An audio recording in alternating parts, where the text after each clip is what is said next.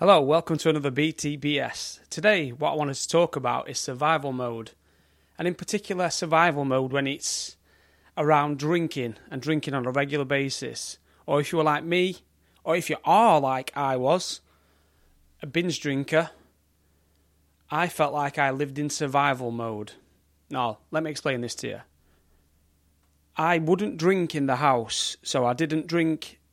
I might have the odd can in the fridge that uh, if I ever fancied a beer after something to eat, I might just grab it and have it, but I wasn't someone who would sit and do four cans in a night or anything like that. I've never been into drinking wine or anything like that. So drinking generally would be a sociable thing, so I'd go out to see my friends or I'd do it after I'd played my sports or maybe at my gigs or whatever.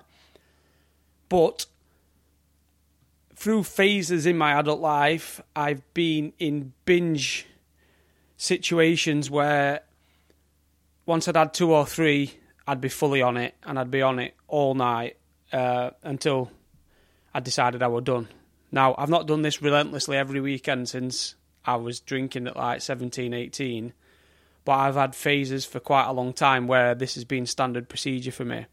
Now, you might be someone that goes out and gets steaming on a weekend, and this is meant in no way to disrespect you or anyone that does that.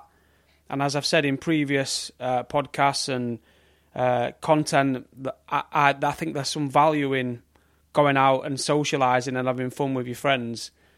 My issue is with alcohol and the excess use of alcohol and what else it does to you. So my situation was, it would be maybe a Friday or a Saturday, and I'd may, maybe go out for a few pints after I'd played football or whatever, or I'd been to watch my team play football, or maybe I'd have a D J gig or something like that, and I'd have a few beers to warm up.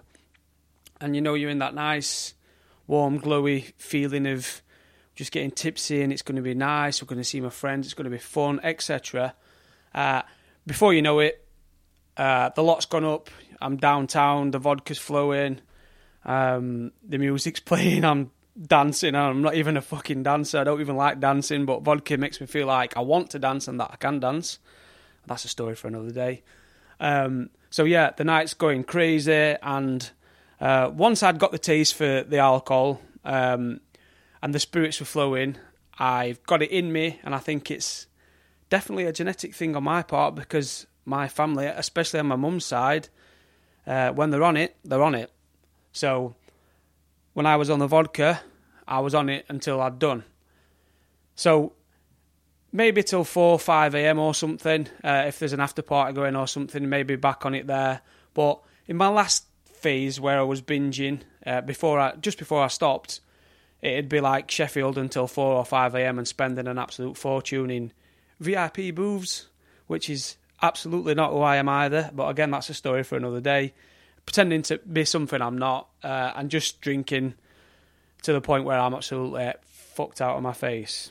And I do apologise for all the swearing as well. I do realise I've been swearing quite a lot lately on these, but I want it to be as authentic from me as possible. So if you are offended, I do apologise, but it is what it is, isn't it? Um, so following on from that, I'd get home in a terrible state, pass out, as most of us would if you'd been drinking for twelve hours. Um... And hoping that I'd have that miracle of waking up the next day and you've dodged the hangover. Of course, ninety-nine point nine percent of the times you don't dodge it. And why would you dodge it?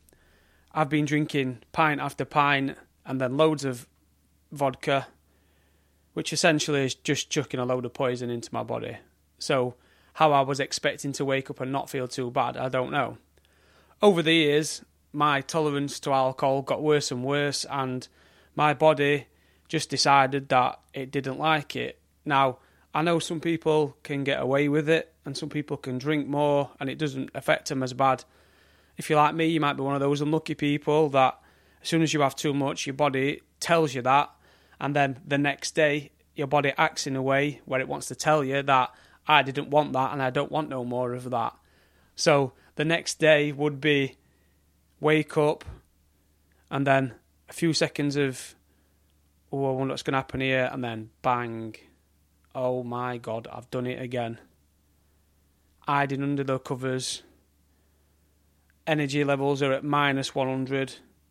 So the first thing I need to do is get up and go for a wee, but I ain't even got the energy to get out of bed. You go to stand up, that rush of blood, the intense dehydration, that reality smacks you slap in the face. And then after that, it's survival mode. And it's not just survival mode for that next day. The first day, the hangover for me would constitute of, and I've spoke about this previously, but I'm going to na- label it all again. It would be uh, toilet. I would have loads of stomach pains all day. I'd be shitting all day. I apologise, but I've got to tell you, I'd be spewing all day. Um, my energy levels would be about as useful as getting to the toilet and back in bed, and then getting to the sink for a glass of water and back. And even that felt like climbing Mount Everest sometimes.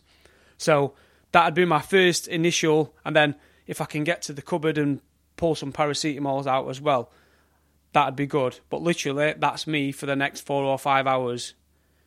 My phone's ringing and people are messaging me trying to get hold of me. I'm too anxious to answer it because I think I've done something wrong. And people are ringing me to say, oh mate, bloody hell, you last night. And guess what? Nobody were ringing to say that, but my mind was that warped that that's what I thought was happening. So it's survival through the day, try to fall back asleep, in and out of sleep, feeling absolute dog meat, full of anxiety, full of guilt, full of regret, uh, zero function, a day wasted. And I know that anyway, that's a sacrifice that I know, you know, I've, I'm making. And I knew that before I went out the day before. Um, get through till five p.m. and then the takeaway's open. Order a takeaway. The takeaway comes and you think this is going to be magical, it's going to sort my life out. Have one bite of it and just look at it and think, I can't fucking eat that. So that's wasted. And then maybe a few hours later, my stomach might come back to some sort of normality that will allow me to eat. So basically, I've wasted a full day just uh, festering in bed, feeling shit, feeling anxious, feeling ill. So I've inflicted illness on myself. This is the other thing. Essentially, what I'm saying is if I'm going out and I'm going to town, I'm giving myself something the same as a flu or whatever the next day. And that's just that. And I'm going to sacrifice uh, my health. I was fine. Before I went out, I felt completely healthy, but I know that I'm going to be very unhealthy the next day. But that's the sacrifice I'm willing to make, which when I look back on now, I think is crazy. But it seemed logical at the time. So get through the Sunday. Monday comes around, and of course, Monday morning is the day of ultimate, the, the time of ultimate fear, and Monday's the day of ultimate dread. When the world comes back around and you've got to get up and function, you've got to go to work, you've got to do the things that you would do normally and just crack on with, but because you've been pissed, you can't even be arsed to do the simple things. So if I've got to go and pick the kids up after school, doing the school run would seem like climbing Mount Everest. Simple things like I've got work, simple work tasks to do, I've got to phone someone, send emails, all feel like a complete chore, and I just cannot be arsed. So Monday is a write-off, it's survival mode. Tuesday's a write-off, I'm just still sluggish and can't be arsed again. I need to go to the gym at some point this week, but yeah, that can wait till tomorrow. And then Wednesday comes round, and for me Wednesday was the time of the complete sadness, and it's when I would be assessing my life and my choices and feeling sorry for myself and thinking, is this really what I want in life? And the depression would kick in and all that. And then Thursday you start to come back to life a little bit, and then Friday comes back round and bang, we're back in the game. Friday's come and everything's magically better. So how am I going to spend this weekend? Am I going to spend it trying to replenish and trying to recover and to get into the following week and the Monday with some momentum? Or am I just going to fucking smash it again and rinse and repeat this loop over and over again? Survival mode, the struggle, I can't be arsed, can't be arsed all week long with life, simple basic things, things like looking after my kids, going for a run, drinking water, eating healthy, basic, simple, normal things that we should all do as part of who we are, and it shouldn't be a chore. And I know things are hard sometimes and life is hard, but these things we should just be able to get on with. And by looking after ourselves and, and having a good balance in life, these are the things we just crack on with without thinking about it. When you go out binge drinking, these small normal things, you can't cope with them. I couldn't cope with them. So I'm in survival mode all week And the only time I feel like I'm myself and I can function is when I'm out getting pissed. But that's the thing that's making me go into survival mode all week. Crazy, eh? Let me know what you think in the comments. All the likes and the shares are appreciated. I appreciate all the people that are checking us out on Spotify uh, for the first time. Please feel free to check out our social media accounts. There's loads more content on there, shorter format. And we will have some longer format podcasts coming with some guests soon on Spotify and across all the platforms as well. So stay tuned. Thank you.